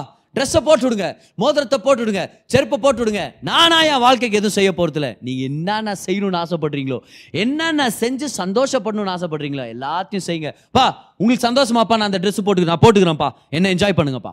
உங்களுக்கு சந்தோஷமா நான் கையில் மோதிரம் போட்டுருக்கிறது போட்டு விடுங்கப்பா நீங்கள் உங்கள் முகத்தை சிரிப்பாக பார்க்கறது தான் என் வாழ்க்கையில் எல்லாமே. பா உங்களுக்கு சந்தோஷமா ஒரு பார்ட்டி வைக்கிறது. வைங்கப்பா. உங்கள் பார்ட்டிக்குள்ளே நான் வரேன் டேடி என்னை நீங்கள் என்ஜாய் பண்ணுங்கள் நான் பண்ணி வாசனையோடு வந்திருக்கிறவன் தான். ஆமாம் ஒரு சில பழக்கங்கள் இன்னும் இருக்குது. கரெக்ட் உங்களை அவமானப்படுத்தினவன். எவனுக்கும் பிடிக்கல வைத்தச்சல்ன்றது இன்னொரு விஷயம். ஆனால் என்ன நீ என்ஜாய் பண்ணுறது நான் பர்மிஷன் கொடுக்குறேன். அவங்க அப்பா சொல்லாரு அது போதண்டா அது போதண்டா நீ நான் உன்னை என்ஜாய் பண்ணுறது நீ அனுமதி கொடுத்துட்டனா அதுதான் எனக்கு ஒரு பெரிய சந்தோஷம். தேவன் உங்களை என்ஜாய் பண்ணுறதுக்கு பர்மிஷனை கொடுங்க. அப்போ தான் நீங்கள் தேவனை என்ஜாய் பண்ண முடியும். தேவனை நீங்கள் என்ஜாய் பண்ணாதான் உங்கள் வாழ்க்கையை நீங்கள் என்ஜாய் பண்ண முடியும். Allow God to enjoy you இன்னைக்கு கிருபையான தேவன் ஓடி வந்துட்டு இருக்கிறார் நம்மக்கிட்ட. ஓடி வந்து சொல்றார் நீ ஆடு மாதிரி தப்பு பண்ணியிருந்திருக்கலாம் முட்டாள்தனமா? இல்ல அது உன் தப்பா இல்லாம இருக்கலாம். யாரோ ஒருத்தர்னால உன் ஒரு சூழ்நிலையில் நீ மாட்டி போயிருக்கலாம். இல்லனா அந்த இளையகுமாரனை போல வேணும்னே தப்பு பண்ணவனா இருக்கலாம். ஆனா நீ யாரா இருந்தாலும் இதை மட்டும் நல்லா ஞாபகம் வச்சுக்க. உனக்காக நான் வருவேன் வெளியே உன்னை தேடுவேன் உன்னை கண்டுபிடிப்பேன் உன்னை தூக்கி சுமப்பேன் உன்னை கொண்டாடுவேன். உனக்கு முத்தம் கொடுக்குவேன் உன்னை அரவணைச்சுக்குவேன் உனக்கு துணியை போட்டு விடுவேன் உனக்கு மோதிரத்தை போட்டு விடுவேன். வெளியே நிற்கிறவங்க நிற்குவாங்க ஆனால் உனக்காக நான் செய்ய வேண்டியதை நான் செய்வேன். நீ மட்டும் பர்மிஷன் கொடுத்தனா நான் என்னை கொஞ்சம் என்ஜாய் பண்ணலான்னு இருக்கிறேன். அதனால நீயும் என்னை என்ஜாய் பண்ண முடியும். உன் வாழ்க்கையும் நீ என்ஜாய் பண்ண முடியும். God wants to enjoy you கிருபையின் கீழே இருக்கிறவங்க உண்மையாகவே அவங்களுடைய வாழ்க்கை எப்படி இருக்கும் தெரியுமா? ஒவ்வொரு நேரத்துலையும் எந்த நிலமையில இருந்தாலும் தேவன் அவங்களை என்ஜாய் பண்ணுறதுக்கு அவங்க அலோவ் பண்ணுவாங்க. ஆனால் நமக்கு ஒரு பங்கு இருக்கிறது இல்லையா? நமக்கு நம்ம செய்ய வேண்டியது நம்ம செய்ய வேண்டியது என்ன? விட்டு கொடுக்கணும். விட்டு கொடுக்கணும். அதான் நம்மளுடைய வேலை. Let go and let God love you let God embrace you அவருடைய அணைப்பில் வல்லம் இருக்குது. அவருடைய அணைப்பில் ஆசீர்வாதம் இருக்குது. அவருடைய அணைப்பில் சுகம் இருக்குது. அவருடைய அணைப்பில் பரிசுத்தம் இருக்குது. அவருடைய அணைப்பில் ரெஸ்டோரேஷன் இருக்குது. அவரை உங்களை அணைக்க விடுங்க. ஸோ இன்னைக்கு இந்த மூணு கதைகள்லேருந்து எவ்வளோ விஷயங்கள் நம்ம பார்த்துட்ருக்குறோம் இல்லையா? எத்தனையோ விஷயங்கள் நம்ம பார்த்துட்ருக்குறோம். கிருபை நம்மளை சர்ப்ரைஸ் பண்ணுன்னு பார்த்தோம். ரெண்டாவதா கிருபன்றது ஒரு நபர் மாறவே மாறாதுன்னு பார்த்தோம். மூணாவதா திரியேக தேவன் திருத்துவமே நம்மளை தேடி வந்து நம்மளை காப்பாத்துறதுக்கும் கொண்டாடுறதுக்கு ஒரு ஆர்வமாக இருக்கிறாங்க அப்படின்னு சொல்லி நம்ம பார்த்தோம். நாலாவதாக பார்த்தோம். தேவன் நம்மளை என்ஜாய் பண்ணுறது அவருடைய என்ஜாய்மெண்ட் அதுக்கு நம்மளை அலோவ் பண்ணும். அதுதான் கிருபையின் கீழே வாழ்றதுக்கு ஒரு ஒரு முக்கியமான விஷயம். கவனிச்சிங்களா அந்த மூணு கதையிலையுமே முதல் கதையில் மெய்ப்பன் எல்லா வேலையும் செஞ்சார். ஸோ அவர் என்ன சொல்லிட்டு இருக்கிறாருன்னா நீ நல்லா இருக்கணும்னு எல்லா வேலையும் நானே எடுத்துக்கிறேன் அப்படின்னார். கமான் ரெண்டாவதா இந்த காயினை தேடி கண்டுபிடிக்கிறதுக்கு முழு பொறுப்பை அந்த சகோதரி அந்த ஸ்திரீ ஏற்றுக்கிட்டாங்க அப்போ தேவன் சொல்கிறாரு உன் வாழ்க்கையில் நீ நல்லா வர்றதுக்காக முழு பொறுப்பை நான் ஏற்றுக்கிறேன் நான் ஏற்றுக்கிறேன் அந்த ப்ளேம் நான் எடுத்துக்கிறேன். மூணாவதா அந்த மகன் வீட்டுக்கு வர்றதுக்கு அவங்க அப்பா எல்லா செலவையும் பண்ணி முடிக்கிறார். மூணாவதா தேவன் நம்மளை பார்த்து சொல்கிறார் எவ்வளோ செலவானாலும் பரவாயில்ல. எவ்வளோ செலவானாலும் பரவாயில்ல. இல்லை ஆனா நான் தப்பு பண்ணிட்டேன் நான் குறைவுள்ளவ அவங்க அப்பா சொல்கிறார் ஆனாலும் இன்னும் என் வீட்டில் நிறைய உயர்ந்த வஸ்திரங்க இருக்குது. இன்னும் என்கிட்ட நிறைய மோதிரங்க இருக்குது. இன்னும் என்கிட்ட நிறைய செருப்பு இருக்குது. வாடா எல்லாம் உனக்குதான்ப்பா. வா. Allow me to bless you allow me to love you allow me to hug you allow me to embrace you அப்பாவுடைய அணைப்பில் மருந்து இருக்குது ஔஷதம் இருக்குது. என்னுடைய மகள் கேரிஸ் பிறந்தபோது நாற்பத்தி ஒரு நாள் முந்தியே பிறந்துட்டாங்க பார். She was born forty one days premature பிறந்த உடனே என்ஐசியூ கொண்டு போய் அங்கே ஒரு சில நாட்கள் அவங்கள பாதுகாப்பாக பார்த்துக்கணும்னு சொன்னாங்க. ஸோ இன்க்யூபேட்டரில் வச்சுருக்கிறாங்க. ஒரு சில நாட்கள் பாருங்கள் நாலு நாள் அந்த என்ஐசியூவில் தான் இருந்தாங்க. லோ பர்த் வெயிட் இருந்ததுனால இம்யூனிட்டி இன்னும் ஃபுல்லாக டெவலப் ஆகலைன்னு சொன்னாங்க.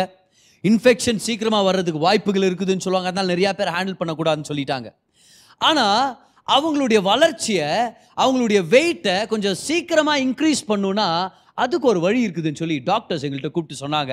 அது பேர் கேஎம்சி கேங்கரு மதர் கேர்னு சொல்லுவாங்க. ஸ்கின் டு ஸ்கின் கான்டாக்ட் தாயுடைய சரீரத்து மேலே தாயுடைய மார்பிலையோ இல்லை தகப்பனுடைய மார்லையோ அந்த குழந்தைய வந்து ஸ்கின் டு ஸ்கின் கான்டாக்ட் வர்ற மாதிரி படுக்க வச்சுருவாங்க பார். எப்போல்லாம் என்ஐசிக்கு போகிறோமோ குழந்தைய பார்க்கறதுக்கு அப்போல்லாம் நமக்கு அந்த ஆப்ஷன் தருவாங்க. குழந்தை எடுத்து வச்சுக்கிறீங்களா? கேஎம்சி கொடுக்குறீங்களான்னு சொல்லுவாங்க. அப்போ எடுத்து உள்ளே வச்சுப்போம். ஒரு சில தடவை என்னுடைய மனைவி ஒரு சில தடவை நான் ஹாஸ்பிட்டலில் இருக்கும்போது. ஆனால் வீட்டுக்கு வந்துட்ட பிறகு நான் தான் கம்ப்ளீட்டாகவே என்னுடைய மாரில் போட்டு என் குழந்தைய நான் பார்த்துக்கோம் பாருங்கள் கிட்டத்தட்ட மூணு மாதம் என்னுடைய மாரில் தான் தூங்கினார் என்னுடைய மகள் okay skin to skin contact அதனால குழந்தையுடைய வளர்ச்சி அதிகமாக இருக்கும்னு சொல்லுவாங்க. இம்யூனிட்டி சீக்கிரமாக வளரும். அது மட்டும் இல்லாமல் வெயிட் ரொம்ப குயிக்காக இன்க்ரீஸ் ஆகிறதுக்கு ஒரு நல்ல ஒரு வழின்னு சொன்னாங்க. சரி இப்போ கேஎம்சி வந்து கேஎஃப்சியாக மாறிச்சு ஏன்னா கேங்கரூ ஃபாதர் கேர் ஆயிடுச்சு. இல்லையா? ஆனாலும் அப்படி கூப்பிடக்கூடாது நம்ம. சரியா? ஆனால் இந்த கேஎம்சி நான் தான் கொடுத்தேன் பாருங்களேன். நைட்டெல்லாம் என்னோட இருப்பாங்க மகள். பகலில் கூட பல தடவை தூக்கி வச்சுப்பேன். தூக்கி வச்சிருக்கும் போதே விசுவாசத்தின் வார்த்தைகளை பேசுவேன். வசனங்களை பேசுவேன். என்னுடைய மகள் வெயிட் இன்க்ரீஸ் ஆகிட்டு இருக்கிறாங்க. கம்ப்ளீட்டாகவே எல்லாரும் ஆச்சரியப்படுற அளவுக்கு வேகமாக வளர்ந்துட்டு இருக்கிறாங்கன்னு சொல்லி நான் பேசிட்டே இருப்பேன் பாரு. ஆண்டோடைய விசுவாசத்தை கொண்டு வந்துட்டே இருப்பேன். எவ்வளவோ நாட்கள் பாருங்களேன் ஒரு சில இரவுகள் முழுவதும் என்னுடைய கையில் வச்சே நான் தூங்க வைக்கணுமா இருந்திருக்குது. பல தடவை நைட்டில் எந்திரிச்சு அழுகும் போதெல்லாம் தூக்கி வச்சுக்கணுமா இருந்துச்சு பாருங்கள் ஒரு சில மாதங்கள் என்னுடைய இடது கையில் வலி கண்டினியூவாக இருந்துச்சு. அது எல்லாத்து மத்தியிலும் குழந்தை தூக்கி வச்சுட்டே தான் இருப்பேன் பாரு. ஒரு தடவை நைட்டெல்லாம் குழந்தைக்கு ஏதோ ஒரு டிஸ்டர்ப் ஆகி அழுதுட்டே இருந்ததுனால கையில் தூக்கி வைக்கணுமா இருந்துச்சு பாருங்களேன். இரவெல்லாம். அடுத்த நாள் காலையில் ஞாயிற்றுக்கிழமை ஆராதனைகளெல்லாம் நடத்தி முடிச்சுட்டு திரும்பியும் வீட்டுக்கு வந்து திரும்பியும் தூக்கி வச்சுக்கோங்க குழந்தைய. ஒன்றே ஒன்று தான் என் குழந்தை நல்லா இருக்கணும். என்னுடைய குழந்தை ஆரோக்கியமாக இருக்கணும். என் குழந்தையுடைய வெயிட் இன்க்ரீஸ் ஆகணும். ஒரு சில நாட்களில் நாங்கள் செக் பண்ண போவோம் பாருங்களேன் டாக்டர்ஸ் கிட்ட. அவங்க நம்மள்ட்ட கூப்பிட்டு அட்வைஸ் பண்ணுவாங்க. எல்லா குழந்தையோட உங்கள் குழந்தைய கம்பேர் பண்ணிடாதீங்க. Forty one days premature அவங்களுடைய வேகத்தை விட உங்கள் குழந்தையுடைய வேகம் கொஞ்சம் குறைவாக இருந்தால் பயந்துடாதீங்க இப்படியெல்லாம் வார்ன் பண்ணின்னு இருப்பாங்க. ஆனால் அவங்க எல்லாரும் ஆச்சரியப்படுற அளவுக்கு டாக்டர்ஸ் ரியலாகவே சிரிக்கிற அளவுக்கு ஆயிடுச்சு பாருங்க. என்ன உங்கள் குழந்தை இவ்வளோ ஃபாஸ்ட்டாக இம்ப்ரூவ் ஆகிட்டு இருக்கிறாங்க? எல்லாத்துலேயுமே நார்மல் குழந்தைகளை விட ரொம்பவே வேகமாக வளர்ச்சி இருக்குது இவங்களுடைய வெயிட் இன்க்ரீஸ் ஆகிட்டு இருக்குதுன்னு சொல்லி அவங்க ஆச்சரியமாக பார்த்தாங்க. விஷயம் நான் பார்த்தீங்கன்னா அப்பாவுடைய மார்பு. அப்பாவுடைய அணைப்பு. இப்போ கூடவே அந்த அப்பாவுடைய அணைப்பு என்னுடைய மகள் கிடைச்சிருக்குது அப்படின்னு எனக்கு தெரியும். My job is to point her to the real father come on ஆனால் எல்லாத்து மத்தியிலும் அந்த அப்பாவுடைய அணைப்பு பாருங்க எவ்வளோ ஆசீர்வாதமாக இருந்துச்சுன்னு சொல்லி. இன்னைக்கு நம்ம நினைக்கலாம் அந்த மாதிரி. எனக்கு யாராவது என்னுடைய ஆவிக்கிற வாழ்க்கைக்கு ஏதாவது ஒரு வகையில் ஒரு கேஎஃப்சி கெட்சா நல்லா இருக்குமே. உங்களுக்கு ஹெச்எஃப்சி ரெடியாக இருக்குது. ஹெவன்லி ஃபாதர்ஸ் கேர் கமான் ஏதோ ஒரு கங்காருவை தேடி போகாதீங்க. ஆண்டவர்கள் பரலோகத்திலேருந்து தகப்பனான அவரே இறங்கி வந்து உங்களுக்கு ஒரு அரவணைப்பை கொடுக்கணும்னு விருப்பப்படுறார். அவருடைய அரவணைப்பில் உங்களுடைய வாழ்க்கையுடைய தன்மை அதிகரிக்கும். அவருடைய அரவணைப்பில் ஆறுதல் கலந்துருக்குது. அவருடைய அரவணைப்பில் நீங்கள் நன்மைகளை பார்க்க முடியும். God wants to celebrate you God wants to love you அந்த சின்ன பையனை நோக்கி அப்பா ஓடி வரும்போது எப்படி அந்த மகன் எல்லா நாத்தத்து மத்தியிலையும் அவங்க அப்பா அவனை என்ஜாய் பண்ணுறதுக்கு அனுமதி கொடுத்தானோ அதே போல் நம்ம எல்லாருமே நம்ம அப்பா நம்மளை கட்டி பிடிச்சி அணைக்கிறதுக்கு நம்ம பெர்மிஷன் தரணுமா இருக்குது? எப்படி பதர் பெர்மிஷன் தர்றது? சுவிசேஷத்தை பெற்றுக்கொள்ளுங்கள் அவரை நம்பினாலே நல்லது நடக்கும்னு பெற்றுக்கொள்ளுங்க. அவருடைய கிருபையை அப்பப்போ ப்ராக்டிஸ் பண்ணுங்க. கிருபையை பேசுங்க. கிருபையை ஞாபகம் வச்சுங்க. அவருடைய கிருபையின் வார்த்தை கேளுங்க. The more you focus on the gospel the more God can embrace you பாரு இந்த கேள்வி நான் உங்கள்கிட்ட கேட்குறேன். எத்தனை பேருக்கு அந்த அப்பாவுடைய அரவணைப்பை இப்போ நீங்கள் பெற்றுக்கொள்ளணும்னு ஆசைப்படுறீங்க? உங்களுக்கு ஒரு ரகசியம் இருக்குது. அப்போ சிலர் பத்தாம் அதிகாரத்தில் பேதுரு கொர்னேலி வீட்டில் பிரசங்கம் பண்ணிகிட்டு இருக்கிறார். அவர் பிரசங்கம் பண்ணிட்டே ஒரு சில வார்த்தைகளை சொல்கிறார் நியாயப்பிரமாணத்தினால நீதிமான்களாக்கப்பட முடியாத ஒரு வகையில் இயேசுவை நம்புற எல்லாருக்குமே பாவங்கள் மன்னிக்கப்படும். அதனால நீதிமான்கள் ஆகுவாங்கன்னு சொல்றாரு. அவர் சொல்லிட்டு இருக்கும் போதே பாவம் மன்னிப்பை பத்தி பேசிட்டு இருக்கும் போதே ஆவியானவர் அங்க இருக்கிற எல்லார் மேலேயும் விழுந்தாராம். அந்த விழுந்தார்ன்ற வார்த்தை அந்த பிதா கெட்ட குமார மேல விழுந்தார். கழுத்தை கட்டி கொண்டுன்னு படிச்சோம் இல்லையா? அந்த கழுத்துல போய் விழுந்தாருன்னு பார்த்தோம் இல்லையா? எக்ஸாக்ட் வார்த்தை. கிரீக்ல அது எபி பிப்டோ எபி பிப்டோனா அப்பா ஓடி வந்து ஒரு பேர் ஹக் கொடுத்தாரு தெரியுமா? அப்படியே கட்டி பிடிச்சிட்டாரு. அதே அணைப்பு. இதே வார்த்தை ஆவியானவர் அன்னைக்கு கொர்னேலியு வீட்டில் இருந்த அந்த விசுவாசிகளுக்கு கொடுத்தாரு. அப்படின்னு நம்ம பார்க்குறோம் அப்படின்னா எப்பெல்லாம் சுவிசேஷத்தை அங்கீகரிச்சுக்கிறோமோ எப்பெல்லாம் எனக்கு பாவ மன்னிப்பு கிடைச்சிருச்சு நம்ம பெற்றுக்கொள்கிறோமோ அப்பெல்லாம் ஆவியானவர் நம்மளை கட்டி பிடிச்சிக்கிறார். நம்மளை அணைச்சிக்கிறார். நம்மளை சுகமாக்குறார். கமான் நேச்சுரல் கேஎம்சிக்கே இவ்வளோ ஒரு வல்லமை இருந்துச்சுன்னா பரலோக தப்பா நம்மளுக்கு ஒரு கேர் கொடுத்தாருனா ஒரு அரவணைப்பு கொடுத்தாருனா அதில் எவ்வளோ ஆரோக்கியம் இருக்கும்? அதில் எவ்வளோ நன்மை ஒளிஞ்சிருக்கும் இன்னைக்கு ஆண்டோடைய சமூகத்தில் அவர் உங்களை என்ஜாய் பண்ணுறதுக்கு அலோவ் பண்ணுங்க.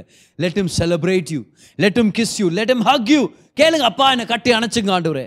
என்னை தொடுங்க ஆண்டவரே. என் வாழ்க்கையில் பெரிய மாற்றங்களை கொண்டு வாங்கப்பா. அவர்கிட்ட வர்றவங்களை அவர் என்றைக்குமே தள்ளி விட மாட்டார். கேட்டதுக்கும் அதிகமாக தான் செய்வார் அவர். அன்னைக்கு இயேசுக்கிட்ட அநேக தாய்மார்கள் வந்தாங்க. அவருடைய அவங்களுடைய சிறு பிள்ளைகளெல்லாம் கூட்டிகிட்டு வந்தாங்க. கூட்டிகிட்டு வந்து இயேசுவை அவங்க மேலே கை வைக்க சொல்லுங்கலாம் இவங்க ரிக்வஸ்ட் பண்ணிட்டு இருக்கிறாங்க. ஆனால் சீஷர்கள் விடல. இல்லை அவர் ரொம்ப பிஸி ஆகுறாரு அப்படின்னு. இன்னொருத்தர் இல்லை இல்லை என்ன பெரியவங்கள கூட்டின்னு வாங்க. அது பரவாயில்ல. குட்டி பசங்களெல்லாம் ஏன் கூட்டின்னு வரீங்க? அப்படின்ட்டு.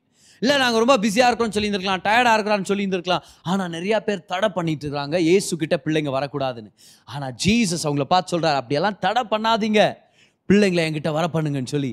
அந்த பிள்ளைங்களை கூட்டிகிட்டு வரும்போது அந்த தாய்மார்கள் என்ன கேட்டாங்க? கை வச்சு அனுப்பிடுங்க சாருனாங்க ஆனால் ஏசு அந்த பிள்ளைகளை அவருடைய கைகளில் தூக்கி வச்சுக்கிட்டார். அவங்கள நெருக்கமாக பார்த்துக்கிட்டார். அவருடைய இது இருதயத்துக்கு நெருக்கமாக அணைச்சிக்கிட்டார். என்ன அருமையான ஒரு விஷயம் இல்லை? அன்னைக்கு ஏதாவது ஒரு கேமராமேன் அங்கே இருந்தால் ரொம்ப நல்லா இருந்திருக்கும். அந்த பிள்ளைகளுடைய வாழ்க்கை அப்படியே டாக்குமெண்ட்ரியாக எடுக்கிறதுக்கு. ஏன்? ஏன்னா ராஜாதி ராஜாவானவர் மகிமையிலேருந்து இறங்கி வந்து அவங்கள தூக்கி வச்சு கொஞ்சி இருந்தாருன்னா அவங்க வாழ்க்கை எவ்வளோ பிரம்மாண்டமான வகையில் மாறி இருக்க சான்ஸ் இருக்குது இல்லையா? இன்னைக்கு நம்மளும் அந்த தாய்மார்கள் போல் நம்ம வந்திருக்கலாம். பா என் மேலே உங்கள் கையை வைங்களேன். என் பிள்ளை மேலே உங்கள் கையை வைங்களேன். என் பொருளாதாரத்து மேலே கை வைங்க. திருமணத்து மேலே கை வைங்க. ஆனால் அன்னைக்கு சீசர்கள் தடை பண்ண மாதிரி குற்ற உணர்ச்சியும் குற்றச்சாட்டும் வார்த்தைகளும் பிசாசானவனும் ஜனங்களும் தடைக்கு வரலாம். ஆ இல்லை இல்லை உன் பேச்செல்லாம் கேட்க மாட்டார் ஆண்டவர். இல்லை இல்லை அவரெல்லாம் என்ன ஒன்று தொடு போகிறது சைடில் வா பிஸி டிஸ்டர்ப் பண்ணாத நீ எல்லாம் அவ்வளோ முக்கியமா? ஆனால் ஏசு இன்னைக்கு அன்னைக்கு சொன்னது இன்னைக்கு சொல்லிட்டு இருக்கிறார். என்கிட்ட கொண்டு வாங்க. வா நீ என்ன வெறும் தொடுதலையா கேட்ட? உனக்கு என்னுடைய அணைப்பே கொடுக்குறேன். உன்னை நான் அணைச்சிக்கிறேன். உனக்கு நான் பரலோகத்துடைய கேரை கொடுக்குறேன். உன்னுடைய வாழ்க்கையில் இருக்கிற சூழ்நிலைகளை நான் மாற்றுறேன் குறைவு பற்றி கவலைப்படாத. Let me hold you let me carry you let me help you let me kiss you allow me to celebrate you அப்பா பார்ட்டியை ஸ்டார்ட் பண்ணிட்டாரு. ஒரு சில பேர் மூத்த குமார மாதிரி வெளியே இருக்கிறோம். நான் வரமாட்டேன் பார்ட்டியில் அவங்க அப்பா சொல்கிறா டேய் நீ ஏன் என் கூட தான் இருக்கிற. அந்த அப்பா மூத்த குமாரனை வரவே இருக்கிறாரு. வா உள்ள வா. இது உன்னுடைய பார்ட்டி நான் உன்னை செலிப்ரேட் பண்ண போகிறேன் நான் உன்னை செலிப்ரேட் பண்ண போகிறேன் let God celebrate you let God enjoy you அவர் உங்களை என்ஜாய் பண்ணுறதை நீங்கள் என்ஜாய் பண்ணிட்டீங்கன்னா உங்கள் வாழ்க்கையை நீங்கள் என்ஜாய் பண்ணிக்கிறீங்கன்னு அர்த்தம். அதுதான் கிறிஸ்தவ வாழ்க்கை. இல்லை பதர் நான் பாவம் பண்ணிட்டேன் பதர் நான் தவறுகளை செஞ்சுட்டேன் பதர் பழைய ஏற்பாட்டில் தாவிது ரெண்டு கொலையை செஞ்சுட்டு விபச்சாரம் பண்ணிட்டு மனசே உடஞ்சி போய் ஜெபம் பண்ணுறார் சங்கீதம் ஐம்பத்தி ஒன்றில் அவர் சொல்கிறாரு ரட்சிப்பின் சந்தோஷத்தை எனக்கு கொடுங்க. உங்களுடைய தாராளமான ஆவியானவரால் என்னை தூக்கி சுமந்துக்குங்க. என்னை தாங்கிக்குங்கன்னு சொல்கிறார் அதுதான் ஒரிஜினல் அர்த்தம் பாருங்க. ஹீப்ரூவில் அந்த வார்த்தை சமாக். சமாக்னா அர்த்தம் தெரியுமா? என்னை தூக்கி சுமந்துக்குங்கப்பா. என்னை தாங்குங்க ஆண்டவரே. அன்னைக்கு தாவிது சொன்னதை நம்ம சொல்ல முடியாதா? பழைய ஏற்பாட்டு கீழே வாழ்ந்த ஒரு மனுஷன் பாவத்தில் தொலைஞ்சு போனப்ப என்னை தூக்கி சுமந்துக்குங்கன்னு சொல்ல அவரால் முடியும்னா ஏசுவின் ரத்தத்தால் கழுவப்பட்ட பிள்ளைகள் நீங்களும் நானும். நம்ம எப்படி ஆண்டவரை பார்த்து ஆண்டவரே என்னை தூக்கிக்குங்கன்னு சொல்லாமல் இருக்கலாம். அவர் நம்மளை தூக்கிக்குவார். அவர் நம்மளை சுமப்பார். அவர் நம்மளை கட்டி அணைச்சிக்குவார். நம்ம தான் அந்த தொலைஞ்சு போன ஆடு. நினைச்சோம் எல்லாம் முடிஞ்சு போயிடுச்சுன்னு சொல்லி நம்மளை தேடி வந்தாரே. Now let them carry you அவர் உங்களை சுமக்கட்டும். அவர் உங்களை அணைச்சிக்கட்டும். அவர் உங்களுக்கு நன்மைகளை வச்சிருக்கிறார். கர்த்தர் உங்களை செலிப்ரேட் பண்ணுவார். யார் உங்களை செலிப்ரேட் பண்ணுறாங்களோ இல்லையோ? கர்த்தர் உங்களை செலிப்ரேட் பண்ணுறார் யார் உங்களை தூக்கி கொண்டாடுறாங்களோ இல்லையோ? கர்த்தர் உங்களை தூக்கி கொண்டாடுறார். கர்த்தர் உங்களுக்கு நன்மைகளை வச்சிருக்கிறார். இந்த உண்மையான சம்பவத்தை நான் கேள்விப்பட்டேன் பாருங்கள் டோனி கொம்போலோ அப்படின்ற ஒரு சோஷியாலஜிஸ்ட் ஒரு அருமையான விசுவாசி அருமையான தெய்வ ஊழியர் கூட. ஒரு நாள் ஹவாய்க்கு போயிருக்கிறாரு. அந்த தேசத்தில் போய் இறங்கி இருக்கிறாரு. அவரை பொறுத்த வரைக்கும் அது பிரேக்ஃபாஸ்ட் டைம் ஆனால் ஹவாய் பொறுத்த வரைக்கும் அது காலையில் மூணு மணி. சரி ஏதாவது ஹோட்டல் ஓப்பன் ஆயிருக்குதா? அப்படி இப்படின்னு தேடி கண்டுபிடிச்சி எதுவும் கிடைக்கல. அதனால ஒரு பார் ஒரு சாராய கடைக்குள்ள போயிருக்கிறார். சரி அங்க ஒரு டோனட்டும் ஒரு காஃபி வாங்கி அதை சாப்பிட்டுட்டு இருக்கிறாரு குடிச்சிட்டு இருக்கிறாரு. அந்த நேரத்தில் அப்படியே சின்ன வயசு பொண்ணுங்க எல்லாம் அப்படியே சத்தமா பேசி கூச்சல் போட்டு அப்படியே சிரிச்சுனே உள்ள வருது அவர் பார்த்தாராம்.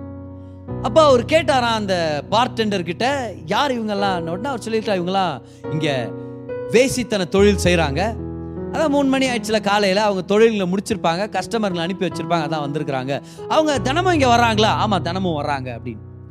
அதில் ஒரு பொண்ணு பாருங்க.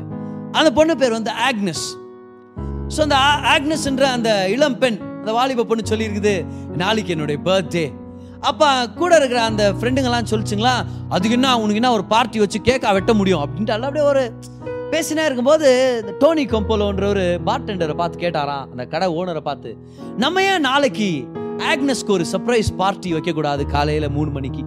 ஆக்னஸோட பர்த்டே ஆச்சு. இப்போ அவர் சொன்னார் சரி செய்யலாம் செய்யலாம் பரவாயில்ல நல்ல ஐடியாவாக தானே இருக்குது. அடுத்த நாள் அதிகாலை மூணு மணிக்கு இந்த வேசித்தன தொழிலெல்லாம் முடிச்சுட்டு தன் தோழிகளோட உள்ள வர்றாங்க. உள்ள வந்தா surprise surprise balloons decoration confetti music எல்லாரும் பாட ஆரம்பிக்கிறாங்க. ஆக்னஸ் சுத்தி நின்னு. ஹாப்பி பர்த்டே டு யூ பாடுறாங்க ஹாப்பி பர்த்டே டு யூ ஆக்னஸால நம்ப முடியல. எனக்கு தான் நடந்துட்டு இருக்குதா அப்படின்னு சொல்லி. எல்லார் மத்தியிலையும். ஹாப்பி பர்த்டே எல்லாம் பாடி முடிச்சிட்டாங்க. கை தட்டிட்டாங்க. கையில ஒரு கத்தியை கொடுத்து கேட்க வெட்டுன்னு சொல்றாங்க. ஆக்னஸ் அப்படியே நிக்கிறாங்க. இல்ல இதுதான் என் வாழ்க்கையில முதல் தடவை எனக்கு கேக்கெல்லாம் ஏற்படுத்தி பர்த்டே அன்னைக்கு கேக் கட் பண்ண சொல்றீங்க. உங்களுக்கு ஆட்சேபனை இல்லைனா இந்த கேக் அப்படியே எடுத்துன்னு போயிட்டான் என் ரூமுக்கு எனக்கு வெட்டுறதுக்கு மனசு வரல. அவங்களும் சரி எடுத்துன்னு போமா உன் பர்த்டே கேக் நீ என்னன்னா பண்ணிக்கோன்ற மாதிரி விட்டுட்டாங்க. அந்த ஆப்பர்ச்சுனிட்டி எடுத்துட்டு டோனி கொம்போலோ எல்லாரும் முன்னாடி நின்று பிரசங்கம் பண்ணாராம். இதே போல தான் தேவன் நடராத்திரில் நம்மளுக்கு சர்ப்ரைஸ் கொடுக்க ரெடியாக இருக்கிறார். நம்ம தவறான வாழ்க்கையிலையும் நம்மளை நேசிக்கிறதுக்கு ஒரு தேவன் இருக்கிறார். சுவிசேஷத்தை பிரசங்கம் பண்ணாராம். அநேகர் ரட்சிக்கப்படுறதுக்கு ஒரு வாய்ப்பு ஏற்பட்டுச்சு. எல்லாம் முடிச்ச உடனே அந்த சாராய கடைக்காரர் சொன்னாராம் பார்டெண்டர் அருமை சார் நீங்கள் நீங்கள் ஒரு பாஸ்டர்னு எனக்கு தெரியலையே. அப்போ அர்ச்சனை இல்லை இல்லை நான் பாஸ்டர் இல்லை நான் ஒரு சர்ச்சுக்கு போகிறவன் நான். பியூர் இவர்கிட்ட எந்த சர்ச்சுக்கு போகிறீங்க நீங்கள் அவர் சொன்னாரா நடராத்திரில வேசித்தனம் பண்றவங்களுக்காக பார்ட்டி ஏற்படுத்தி பர்த்டே செலிப்ரேட் பண்ற சர்ச்சுக்கு நான் போறேன். அவர் சொன்னாரா அந்த மாதிரி சர்ச்சு தான் நானும் வரமாட்டேன் நான் உள்ள. இன்னைக்கு நான் சொல்றேனே அந்த மாதிரி அப்பாவை நம்ம ஆராதிக்கிறோன்றது மறந்துட வேண்டாம் முதலாவது. ஆனா அதை ஞாபகம் வச்சுங்க யாருமே என்ன கொண்டாடல. அப்பா உங்களுக்கு ஒரு சர்ப்ரைஸை வச்சிருக்கிறார். நம்ம பரலோக தேவன் எல்லாரும் முன்னாடியும் நமக்கு ஒரு கொண்டாட்டத்தையும் ஒரு ஆரவாரத்தை வச்சிருக்கிறாரு. யார் உங்களை தப்பா பேசினது? யார் உங்களுக்கு பண்ணி தவிடு கூட கொடுக்கறது இல்லைன்னு சொன்னது? உங்க அப்பா உலகத்திலே பணக்காரர். அவர்கிட்ட வாங்க. அவர் உங்களை தூக்கி வச்சு கொண்டாடுவார். அவர் உங்களுக்கு ஆறுதல் செய்வார். அவர் உங்களுக்கு நன்மைகளை கொண்டு வருவார். உங்க மூலமா ஊருக்கே சாப்பாடு போடுவார். ஏன்னா உங்க அப்பா ரொம்ப ரொம்ப பெரியவர். கர்த்தர் உங்களை பார்த்து சொல்றாரு நான் உன்னை செலிப்ரேட் பண்றேன். உன்னை யார் செலிப்ரேட் பண்ணா? என்ன பண்ணலனா என்ன? நான் உன்னை செலிப்ரேட் பண்றேன். கோச்சுக்கிறவங்க கோச்சுக்கிட்டோம் பேசுறவங்க பேசிட்டோம். ஆனா நான் உனக்காக எல்லாத்தையும் வேலையை செய்வேன். நான் எல்லா பொறுப்பையும் என் மேல ஏத்துக்குவேன். நான் எல்லாத்தையும் செலவு பண்ணுவேன். யாருக்கும் பேசுறதுக்கு அதிகாரம் இல்லை. நான் உன்னை காப்பாத்தினேன். நான் உன்னை தூக்கி சுமந்தேன். நான் உன்னை கொண்டாட போறேன். Come on get in to his party let him celebrate you let him enjoy you கிறிஸ்தவ வாழ்க்கையே இதுதான். தேவன் உங்களை என்ஜாய் பண்ணணும்னு விருப்பப்படுறாரு. அதுக்கு நீங்க அனுமதி கொடுங்க. அப்ப நீங்க தேவனை என்ஜாய் பண்ண ஆரம்பிப்பீங்க. எப்ப தேவனை என்ஜாய் பண்ண நீங்க முடிவெடுத்துட்டீங்களோ அப்பவே உங்க வாழ்க்கையை என்ஜாய் பண்றதுக்கு நீங்க ஆரம்பிச்சிட்டீங்க. ஹாலலூயா கரங்களை தட்டி கர்த்தருக்கு ஒரு நன்றி செலுத்துங்க. ஞாபகம் வச்சுங்க கர்த்தர் உங்களை கொண்டாடணும்னு விருப்பப்படுறாரு. கொண்டாட்டத்துக்கு இடம் கொடுங்க. ஹாலலூயா நீங்க கேட்ட இந்த பாட்காஸ்ட் உங்களுக்கு ஆசீர்வாதமா இருந்திருக்கும். அநேகருக்கு இதை ஷேர் பண்ணுங்க. மீண்டும் அடுத்த பாட்காஸ்ட் உங்களை சந்திக்கிற வரைக்கும் ஞாபகம் வச்சுக்கோங்க. தேவன் உங்களை அதிகமாக நேசிக்கிறார்.